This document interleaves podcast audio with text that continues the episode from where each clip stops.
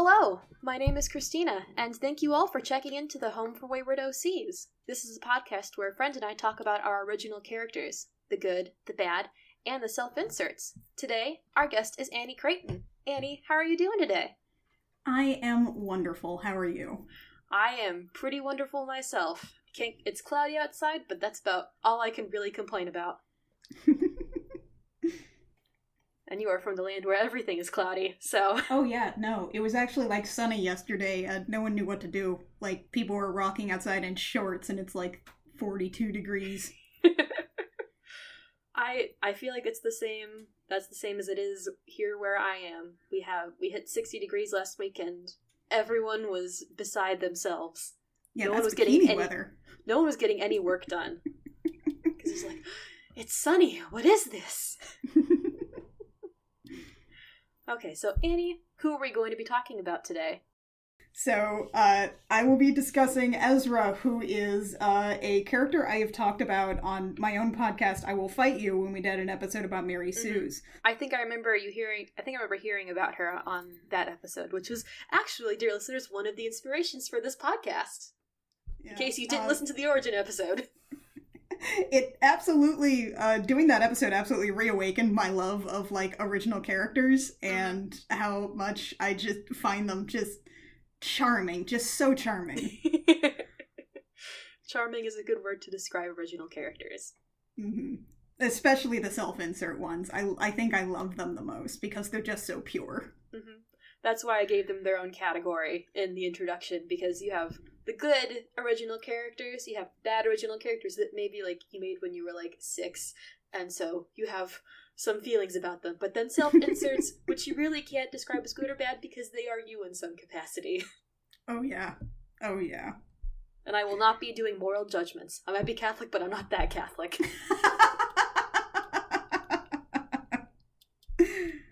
All right, so... Ezra, by the way, is a name that I picked not because I knew it was a real name, but because my brother listened to a whole lot of, like, punk rock and alt rock, and I found one of the CDs had a band called Better Than Ezra, which I'm not sure I think I've maybe listened to a couple of their songs, but somehow that one escaped me. Mm-hmm. But I was just like, Ezra, that's a cool name, it's got a Z in it, and I was like, 12? 10, maybe? Yeah. I honestly don't remember how old I was when I made this character up, but she was originally a Digimon original character, so yes. That would have been during season 1 of Digimon. So Adventure. Adventure is such a good Digimon series, though. Oh man, Adventure and Tamers, that's where it's at for me. Mm-hmm. Same. She sort of was created at that point, and over time she sort of spun out larger and larger and do sort of a wilder thing to the point where it's like a character design that I still have just in my head and can probably knock out pretty quickly. Yeah. It's always interesting to know, like, oh, okay, like, this is this character that I've come up with, and now they're just going to stick with me for the rest of my human life. Oh yeah, she's very, very, just part of a very specific time of my life in which I thought certain things looked cool and certain things didn't look cool, and she sort of became like a magnet for all of my favorite, like, character designs and motifs, and also my favorite Digimon characters. Yes, she was just sort of a delightful magnet. I can, like, if you want, I can sort of start at the beginning and work out from there. Yes, it's a very good place to start. So, Ezra was created partially as a self-insert Mary Sue, sort of, original character, sort of a mishmash, and partially as a online handle, and I'm dating myself by using the word handle, I think. It's not that much of a dating. People still use that for, like, Overwatch and stuff. So. Oh, okay, great. So I haven't completely crumbled to dust. Yeah, no, you are not crumbling to dust. But she was also partially my handle as a character, sort of as a light roleplay thing, as you do on, like, Digimon fan forums. Mm-hmm. So she was sort of created at the same time as two different entities, but like Ezra was originally envisioned as the ninth digi-destined / chosen child. She had a golden digivice because she's very special. And her partner was also Wizardmon initially because I loved Wizardmon a lot. Mm-hmm. And I decided that, you know what? He didn't die. Oh, yeah. Screw that. He didn't die. Yes. Which, of course, took away all the dramatic nature of his sacrifice, but also I liked that character. So I decided that, like, Wizardmon wakes up in the digital world in this temple where there's a secret ninth golden digivice, and he has to find who it belongs to. So he's sort of like the steward of this digivice for Ezra for a while. And then, like, he finds her, and then she gets her own unique Digimon, because half the fun of making a Digimon OC is making up your own Digimon. Oh, yeah, of course. Yeah. So Ezra joins the team. I think her crest was a... So it looked a lot like the Sheikah symbol from Zelda, from Ocarina of Time onward, except instead of having a teardrop below the eye, the teardrop was the pupil. Okay. And it was like, I don't know, purity, maybe, which is... funny because that's actually what Mimi's crest is in Japanese instead of sincerity, but whatever. I wanted to pick the most special word. Oh, yeah.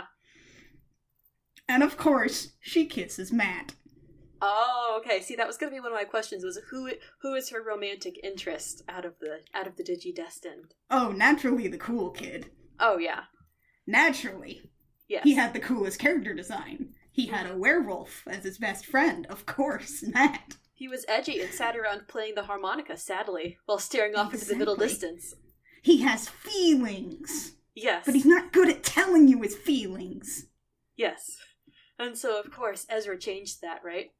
Naturally. I am pretty sure. And the thing is that, like, I never really wrote down any of this. I just had it all in my head playing over and over again. But I'm pretty sure there was a very cool dramatic scene where she fell off a cliff and he reaches down and calls out her name. Aww. And it's definitely one of those things, like that exact moment in, like, Cardcaptor Sakura, where, like, he finally calls her by her name for the first time. Aww. It's been a very long time since I've read Cardcaptor Sakura, but I definitely believe that would have been a thing. Oh, yeah. I know that was a specific moment in one of the anime episodes, but I don't remember if they did a direct translation in the manga or not. Yeah. Who was Ezra's special own created Digimon, then? So, no freaking shocker here if you've ever spent 5 minutes with me, especially in my adult life where I've just embraced this. She was a dragon. Nice. What kind of a dragon? Was she like a wyvern or more of a traditional European dragon, or so her Ruki form was Raymon. I don't know why it was Raymon, but it was Rae-mon. And she was like a red, kind of like an Agumon-esque dragon with back wings, and then like kind of a pterodactyl or pterodon, like a Charizard crest. Yeah, or no, Charmeleon more so. Yeah, a lot like a Charmeleon, yeah. Mm-hmm. And then her, I'm trying to jump between Japanese and American ones on here. Champion? It's Champion, right? Yeah. Champion Ultimate Mega, yeah. Mm-hmm. Her champion form was Dracomon, which was just a dragon with a helmet. Nice, nice. It was a four-legged dragon with wings and a very long tail and a helmet because wyverns are a cop-out. Oh, yeah. I mean, that follows the traditional Digimon, one of the traditional Digimon design rules, so. Mm-hmm. And I remember making a specific point of that because, like, so far especially in Adventure, any Dragonmon, any, like, Dramon type, always leaned really heavily into the more Eastern type of having a very long body and not like four legs and wings. Mm-hmm. So I really wanted to make that a thing in mine. Then her ultimate was, it went for the line of medium, big, small, large in terms of like the evolution line. Oh yeah. So her it was Wizardwoman. Nice. Because I'm a huge nerd, it was a girl Wizardmon. Oh yeah, I mean this is the podcast for nerds, so. Mm-hmm. And then her mega was Magidrakomon, I think. Magidrakomon, maybe, but it was kind of like a paladin wizard cleric kind of thing that was a giant two-legged dragon, like a WarGreymon type. Okay, WarGreymon, but WarGreymon took more paladin or like cleric instead of like specifically like straight up fighter. Yeah, pretty much. And she had like a mace, I think. Nice. Maces are good for smashing. It's true. And of course, because this was my original character, it turned out that Raymon was supposed to have been with them the whole time, but made them all forget about her and go off on her own quest for some reason. But also she introduced this whole extra plot line of like god forms, basically, that only Raymon and Agumon and Gabumon could access. Yes. And like, there was this whole thing where, like, only they could get the special forms because I wanted a girl character to have, like, a cool mega form.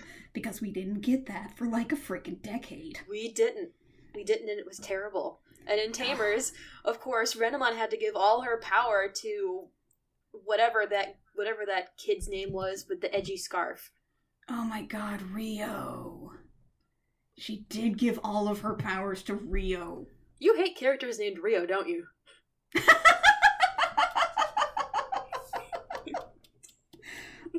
But the problem is that Ruki and Sakuyamon are like the coolest freaking like Digimon characters for me. Oh yeah. And there was also this whole separate plot line I think I made up where, again, because this is me and I can't have enough dragons. Mm-hmm. It turned out Ezra's father had originally worked on getting people to the digital world much, much earlier. Mm-hmm. And, like, because time works funny there, like, there was a small encampment of people that he transferred over there, and then by the time, like, Ezra and the rest of the Chosen Children get to this village and they discover it, it's, like, a whole, like, thriving community that's been there for generations upon generations. Yeah. And I think around the time that I got wind of, like, oh, Matt and Sora are going to be a thing in 0-2. Ezra needs a boyfriend now. She got a boyfriend from this dragon village. Aww. And maybe also her sister was a bad guy who had also gone to the village. Ooh. See, I thought you were going to say that Ezra's dad was a dragon. Oh man, that would have made sense. But, oh gosh. So you had the nice gender, not gender parity, the sibling rivalry that is an actual rivalry between good and evil. Mm-hmm, exactly. All that good stuff. Always a classic. Delicious. Mm-hmm. No, I just sort of ended up pushing as much, like, melodrama in there as I could, and I think eventually started making, like, and then Ezra and this other guy have kids, and now they have to have Digimon adventures, and then they grow up and they have kids! Ooh, so how many generations did you plan out for Ezra and boyfriend/husband? I think 3 generations. 3 generations, okay. Yeah. But it got significantly less sensical as it went on, and significantly less reliant on Digimon as a whole. I mean, have you seen Digimon? Yeah. Nothing makes sense in Digimon. Oh, true enough. I mean, almost nothing makes sense in Digimon. Mm-hmm. There's sometimes when it does, but not nearly as many as it probably should. It doesn't need to make sense. It's fine. Don't worry about it. Yeah. It doesn't need to. They just need to sell all those toys, right? Oh, yeah. Oh, yeah. Mm-hmm. Sorry, I just went to a place where I got mad that they never brought over, like, half of the cool toys to the United States. Oh, my gosh. Same. I always remember that I was low-key upset because I personal tangent here. I had one of the Tamer Digivice toys. Oh, nice. With the blue card. Oh yeah. And it was always super fun, and I had it for a long time, and then I, lost it in, the back of our door or something, but then I started it up again, and then I lost it again, and I don't know where it is, and I can't buy another one. Oh, because, no. Of course, they're, they're $100 for this toy from 2004. Oh, yeah, and then they'll, make replica ones that are, in super limited quantity, and also they're very nice, but they're also, $400. Mm-hmm. Yeah, I don't have quite that much money to spend. No. As we both sit here shaking our heads about how nothing good can stay. Or no, it's nothing gold can stay. That's the one. I am being dishonored. Or I am dishonoring myself here by not being able to quote things right. It's cool. I mostly know that quote from Newfound Glory. I don't know what that is. Oh, it's a not very good pop punk band from the early aughts. Ah, okay. That would be why, because I wasn't listening to pop punk in the early aughts. I was listening to Radio Disney. So that's me dating myself. Oh, neither of us win here. Mm-mm. So here's maybe one of the more interesting questions that I think I can probably guess where this might go. What does Ezra look like? Or what did she look like when you first made her? So, I used to be blonde. I was very blonde as a kid, and eventually, about high school age, that kind of dulled to kind of a very blondish, mousy brown. So I've been dyeing my hair red since college. So Ezra was blonde. Okay. She had kind of a half pony bun with shoulder length hair, and then she had 2 strands that hung down in front of her face. And because I was very interested in trying to get the design sensibilities of the Digidestined right into her, it was tank top, gloves, huge shoes. Yes.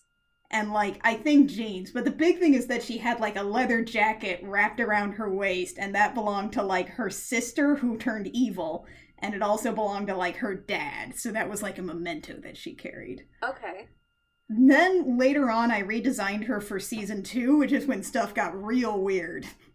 Well, how weird is real weird? So, shoulder-length blonde hair that flips out, a huge amount. And then we get into the stuff that I thought looked cool. Yes. So, tell me what you thought looked cool. Choker necklace.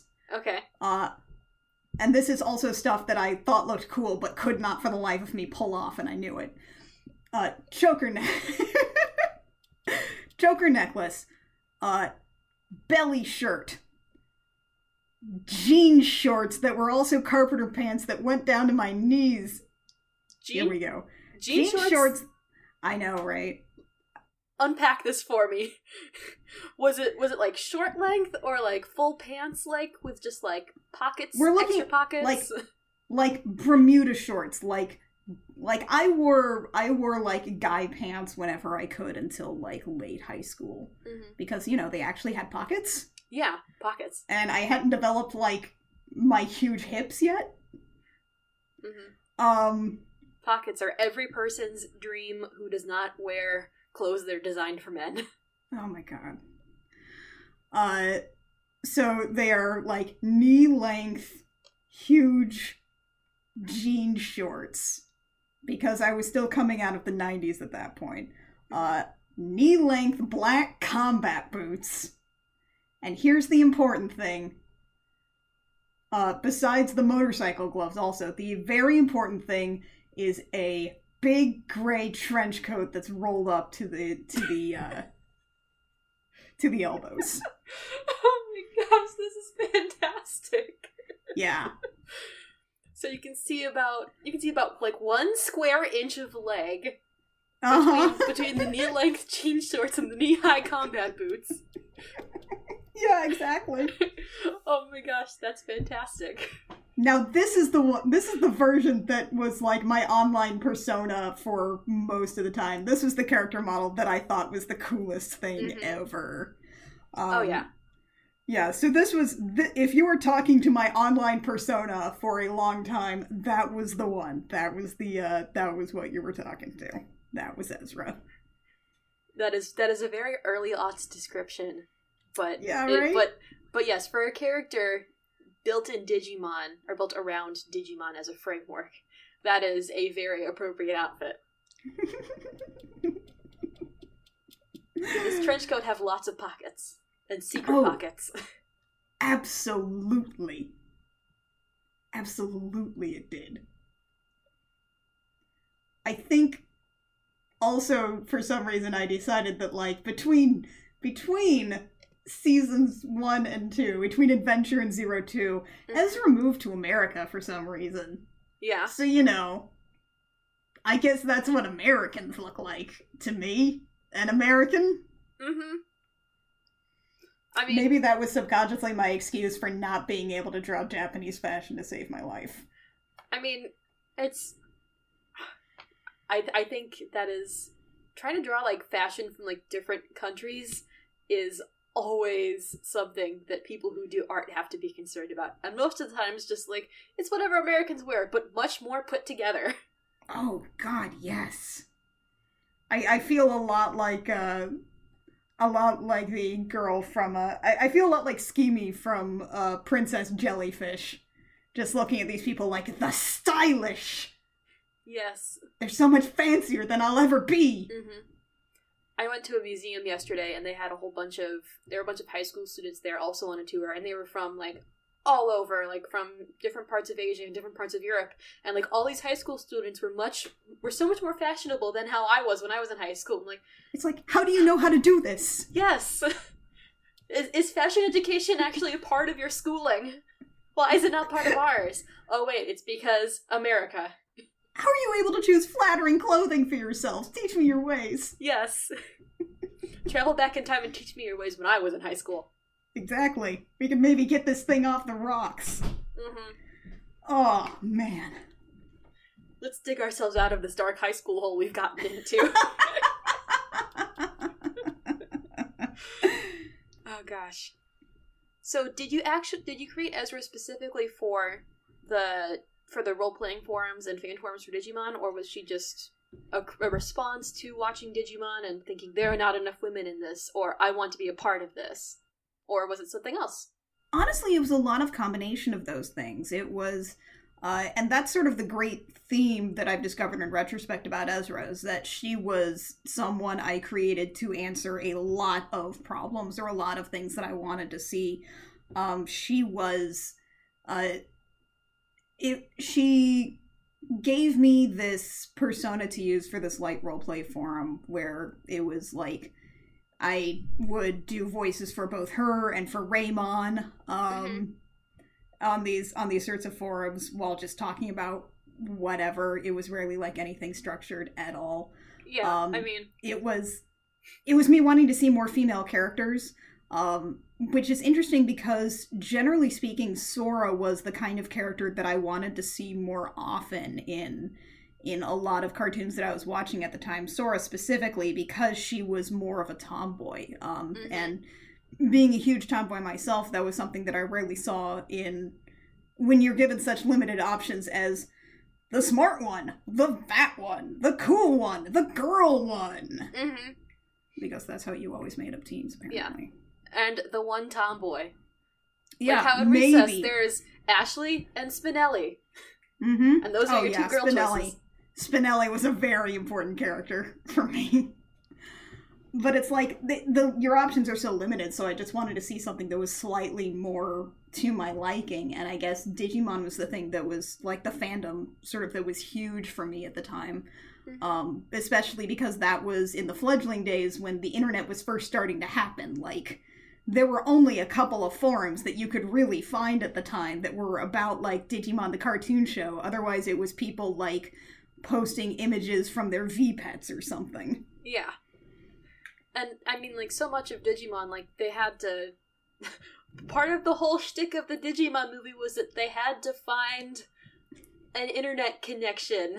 And they had to... And Matt and TK had to, like, drive to that tea house or whatever. Oh, yeah. And then they lost the Wi-Fi, the internet connection. And oh, my gosh. Oh, our war game. Oh, I'm so fond of those little movies. They smushed together into one giant Frankenstein movie. Oh, yeah. It was it was such a good movie. Animation style, just so good.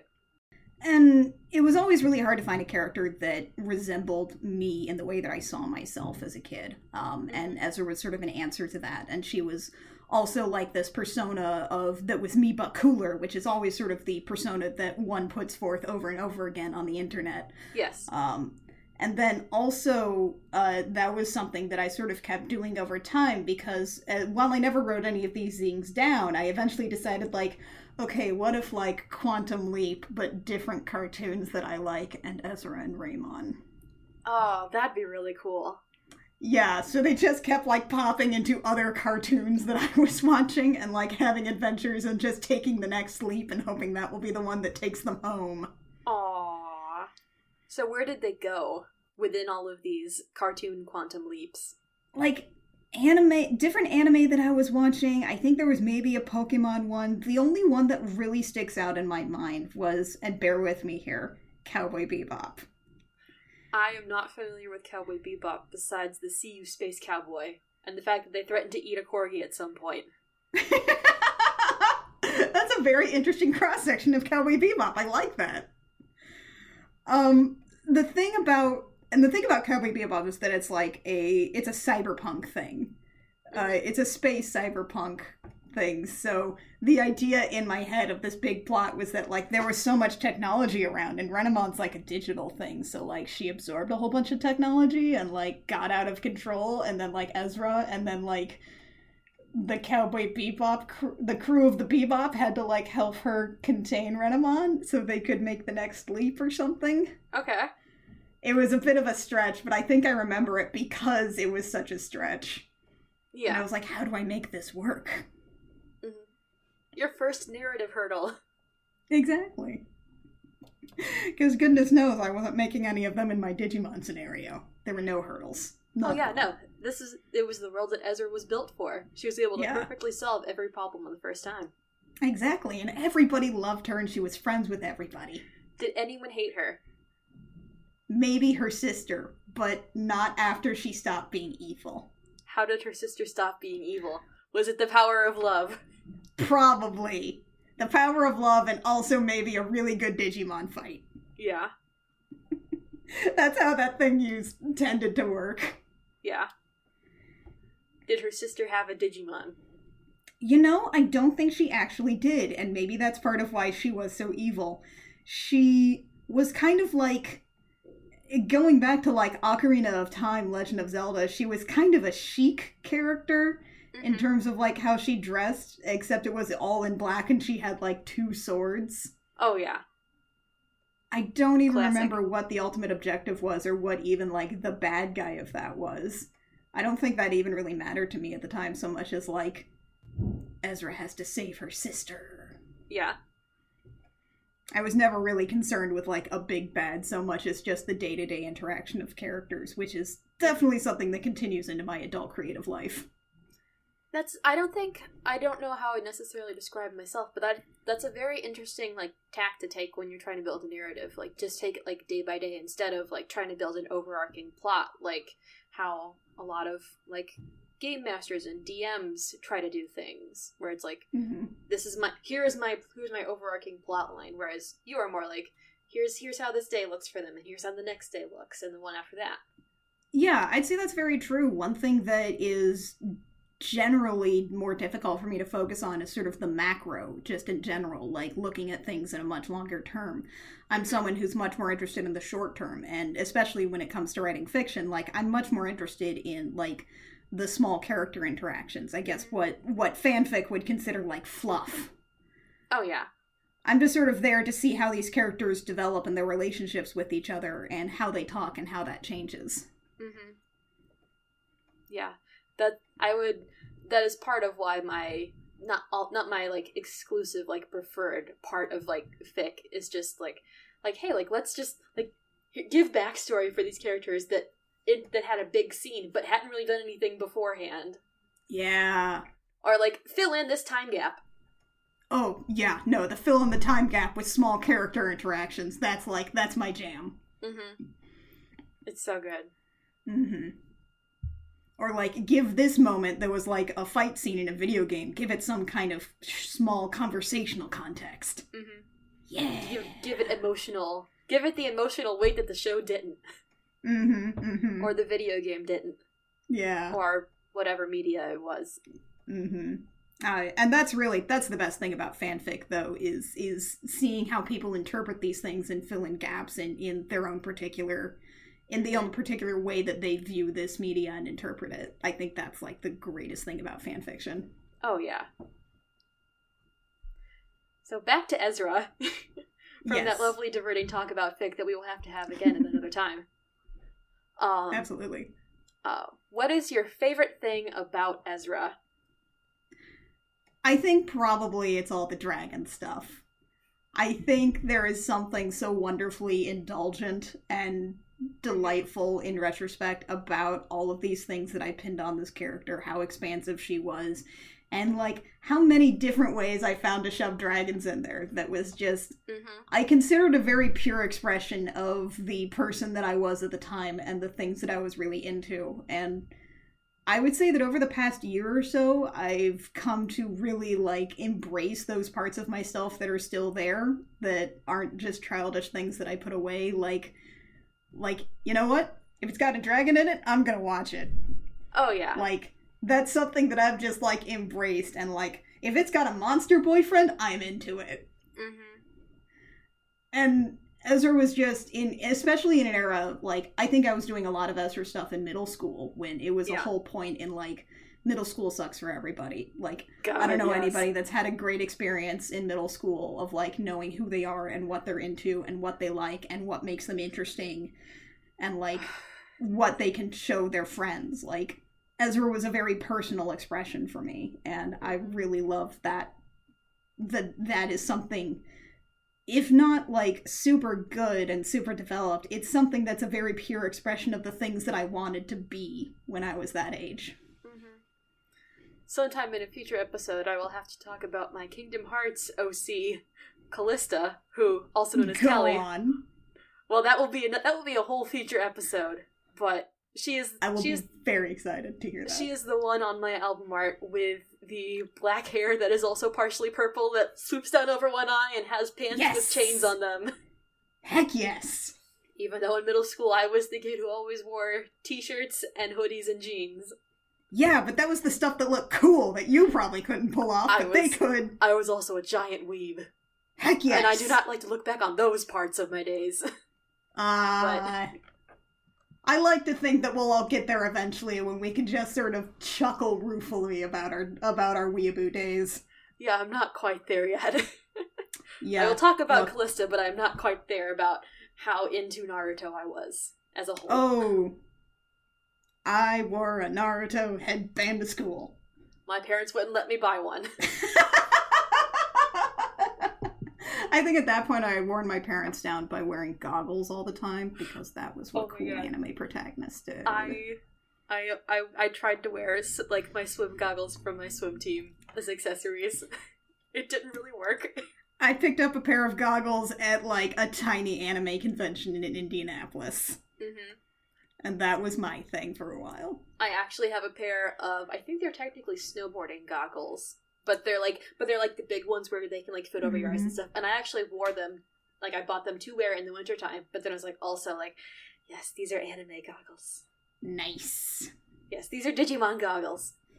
Exactly. They're the thing the Digimon main character wears. Yes, always the main character who is always coded for the color red and always has a dragon type Digimon. And is always a dude. Because Digimon follows the exact same gender roles, every single thing. It's almost as bad as Power Rangers. Because Japan just can't get their stuff together. Yeah.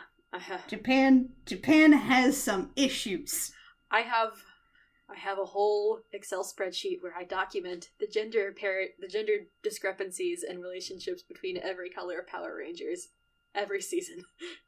Including does that only go into Power Rangers, or does that move into Super Sentai as well? Just Power Rangers. I don't have any familiarity with Sentai, but okay, it's not good.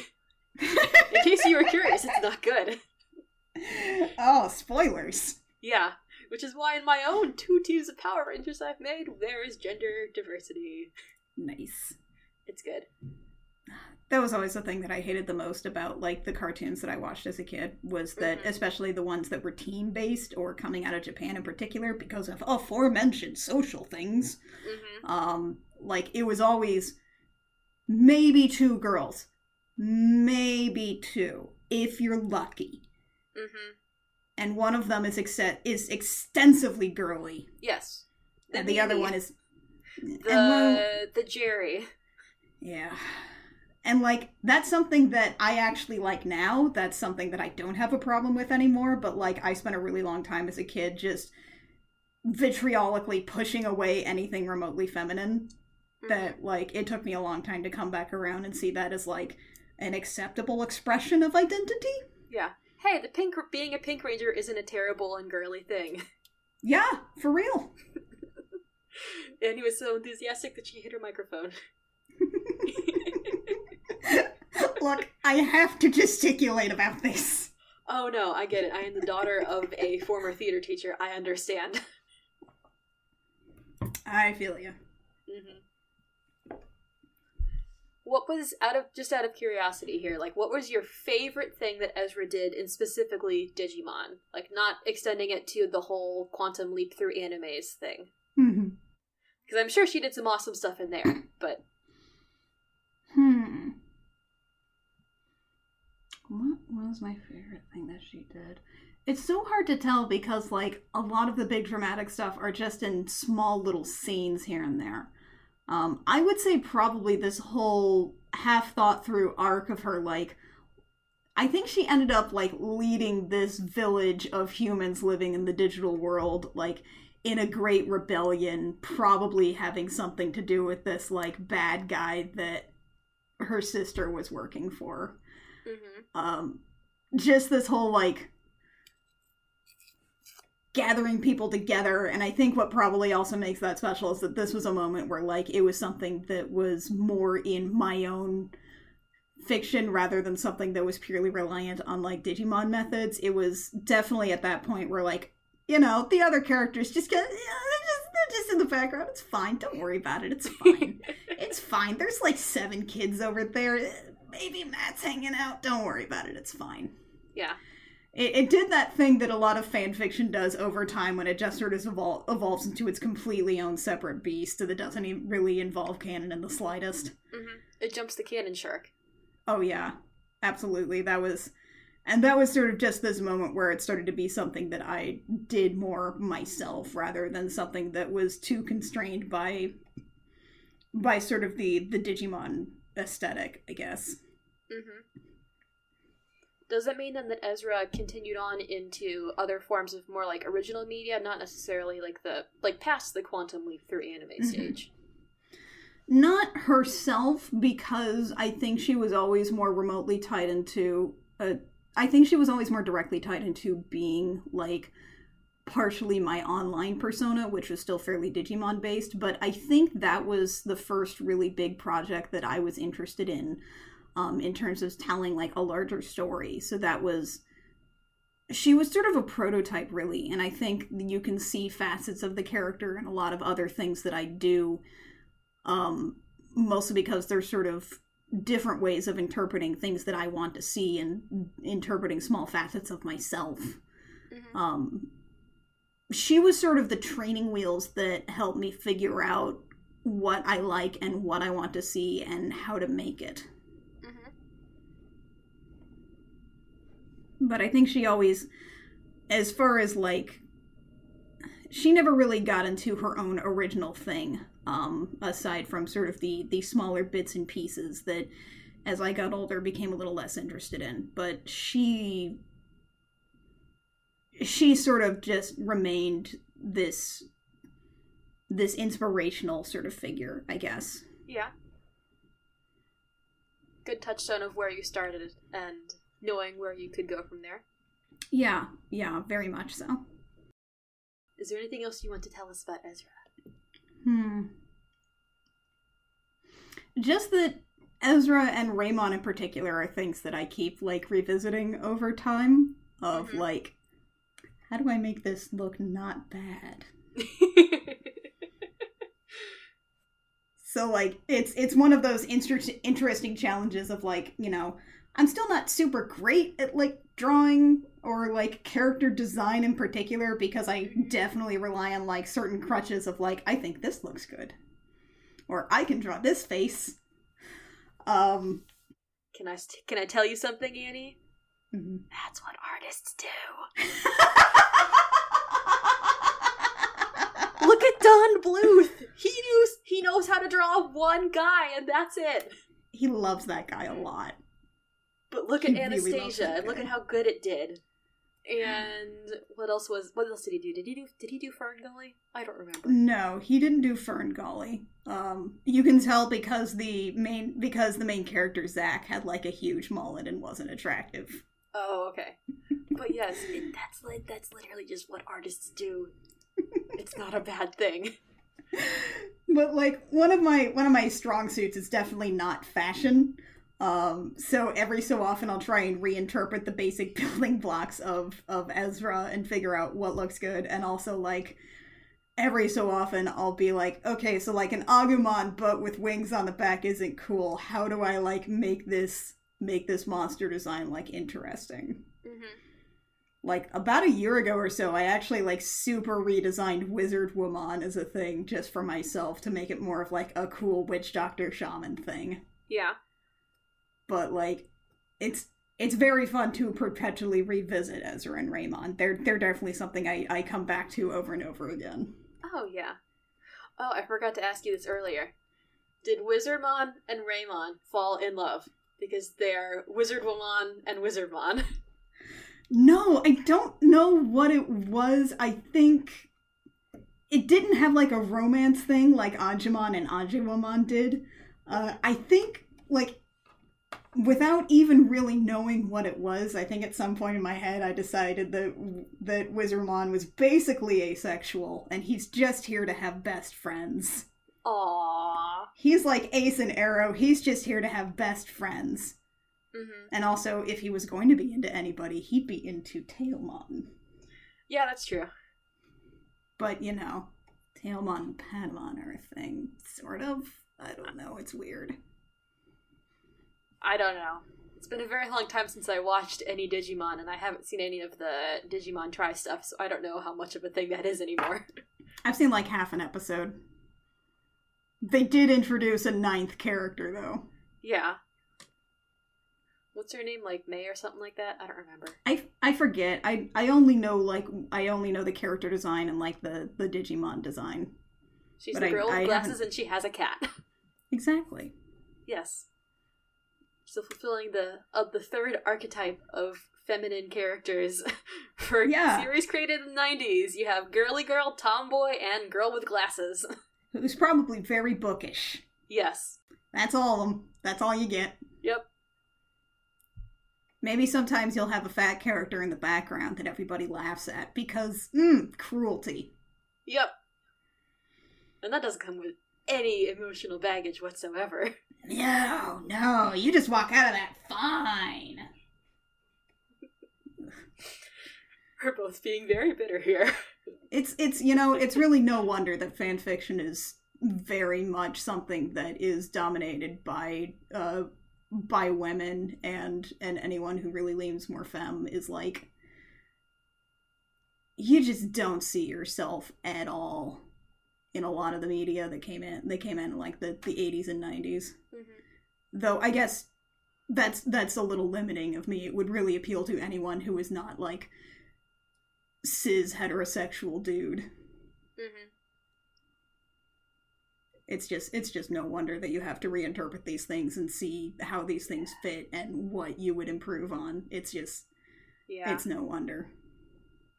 At the same time, though, that is the good thing about media, especially, like, recently, like, how there have been a lot more, like, superheroes, specifically think about, like, superhero characters that have a lot more, like, gender diversity and body diversity, like, I'm thinking in particular of how there is, I think it's Image Comics with, I think her name is like Zephyr or something, but her name is Faith, and like, mm-hmm. She is fat, she is not skinny, but she's still a superhero and she can fly, and she's got a whole like solo series, and one of my favorite designers, Katie Elhofer, just released like a whole like line of like superhero fashion inspired by like Faith's uniform and thing, and it's so cool. Oh, that sounds super good. I didn't know about that character. She's so cool. And then, like, I mean, like, gender diversity, too. I mean, like, there's a whole bunch of characters in Marvel that are, like, not 100% cis or, like, straight. And it's just, like, mm-hmm. there are some things now that are good or getting better, yeah. at least. Yeah, there's definitely forward momentum. It's just so much slower than, by all accounts, it should be, but... I mean, if it's still forward progress, that's still got to be something. That's very true. Thank you for being on the show today, Annie. Thank you so much for having me. I hope this was entertaining. Oh, it definitely was. Is there anything that you want to promo? Where can people find you on the internet if you want to be found? Oh, absolutely. I'm a promotion monster. So you can find me personally on Twitter and Tumblr at Anniezard. That's Anniezard, like Annie plus Charizard. Mm-hmm. Yes, that's the origin. You can also find my podcast stuff. I am a podcast person. You can find that at GemJamCast on Twitter, which is for the Gem Jam, which is our main podcast where we talk about Gem of the Holograms, review episodes, and comic issues. Mm-hmm. And then you can also go to crookedrussiancam.tumblr.com to find all of our other stuff, that being our podcast, I Will Fight You, which is sort of a pop culture feminist critique humor podcast. It's kind of hard to itemize. And you can also find links to our video series, which is called Date Me Damn It, which is where we play Otome games. I'm very excited that you guys are back and doing episodes. I am so excited. I love this so much. And you can also watch that space for some upcoming projects we're working on right now, which we are working on some new podcast stuff coming down the pipeline, probably in the next couple of months. I will keep my podcatcher, tuned then to Crooked Russian Cam, because I am very excited to see what you and Kit and Mac put out. Thank you. Kit and Mac are great, and I am so happy to work with them. And if you do want to hear about our various Mary Sues, I can direct you to the I Will Fight You episode that says Everyone Makes Mary Sues.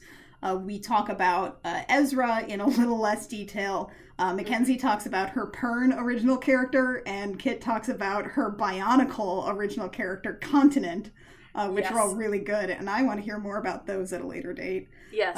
So, Kit and Mac, if you guys are listening, this is your invitation to come on the podcast and tell us all about it. Please do. I want to hear it.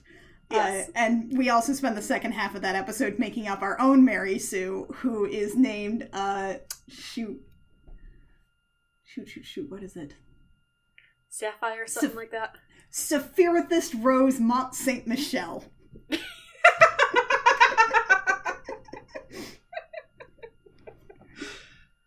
Oh, that's so great. But that's a really good episode I'm very proud of, and I think your listeners will also get a kick out of that one. Wait, your pardon, I just knocked my pop filter out. It's okay, it's good. But once you pop, you can't stop! Or can you? Oh boy, well thank you again for being on today, Annie. I really appreciate it. Yeah, I had a really good time. Thank you so much for inviting me on, and I don't know why I said time. It's okay. It's a Sunday. We're dreading the end of the weekend. It is. It is very much a Sunday. The Home for Wayward OCs can be found on iTunes or Apple Podcasts, Google Play, and Stitcher. Our theme song is Violet by Poddington Bear, courtesy of the Free Music Archives. New episodes come out on 2nd and 4th Mondays of the month. If you'd like to get in touch with us, we can be found on Twitter at WaywardOCPod or through the WaywardOCPod hashtag. You can also email us at WaywardOCPod@gmail.com. And since this is actually the first episode that I'm recording after the podcast started airing, we are still looking for guests to talk about their original characters. However, in the interest of full disclosure, we do have guests scheduled throughout the end of June. That doesn't mean that we will not listen to you talk about your original characters, because we 100% will. It just might not be for a little bit. So if you have someone you really want to talk about, send us an email and we can get you booked for a spot on the podcast. And since we are still starting out, it would be very helpful if you guys can subscribe and rate us on your listening platform of choice, since through some mythical and technological algorithm of ratings and reviews that helps get podcasts more visibility, it'll just help us brighten more people's day, or you can also share it with a friend. Hey everybody, future Christina cutting in here to add in something that I couldn't officially talk about when I recorded this episode with Annie. I will be taking part in the podcast, The Lost Library, for the Grayscale campaign. So if you like hearing me talk, which hopefully you do since you're still listening to this, or if you liked hearing from past guests of the show, Melissa and Riley, then you should keep your podcatchers tuned to The Lost Library on iTunes/Apple Podcasts, Google Play, and Stitcher, and follow them on Lost Library Cast on Twitter. So, thank you all for listening. This has been the Home for Wayward OCs, and we hope you enjoyed your stay.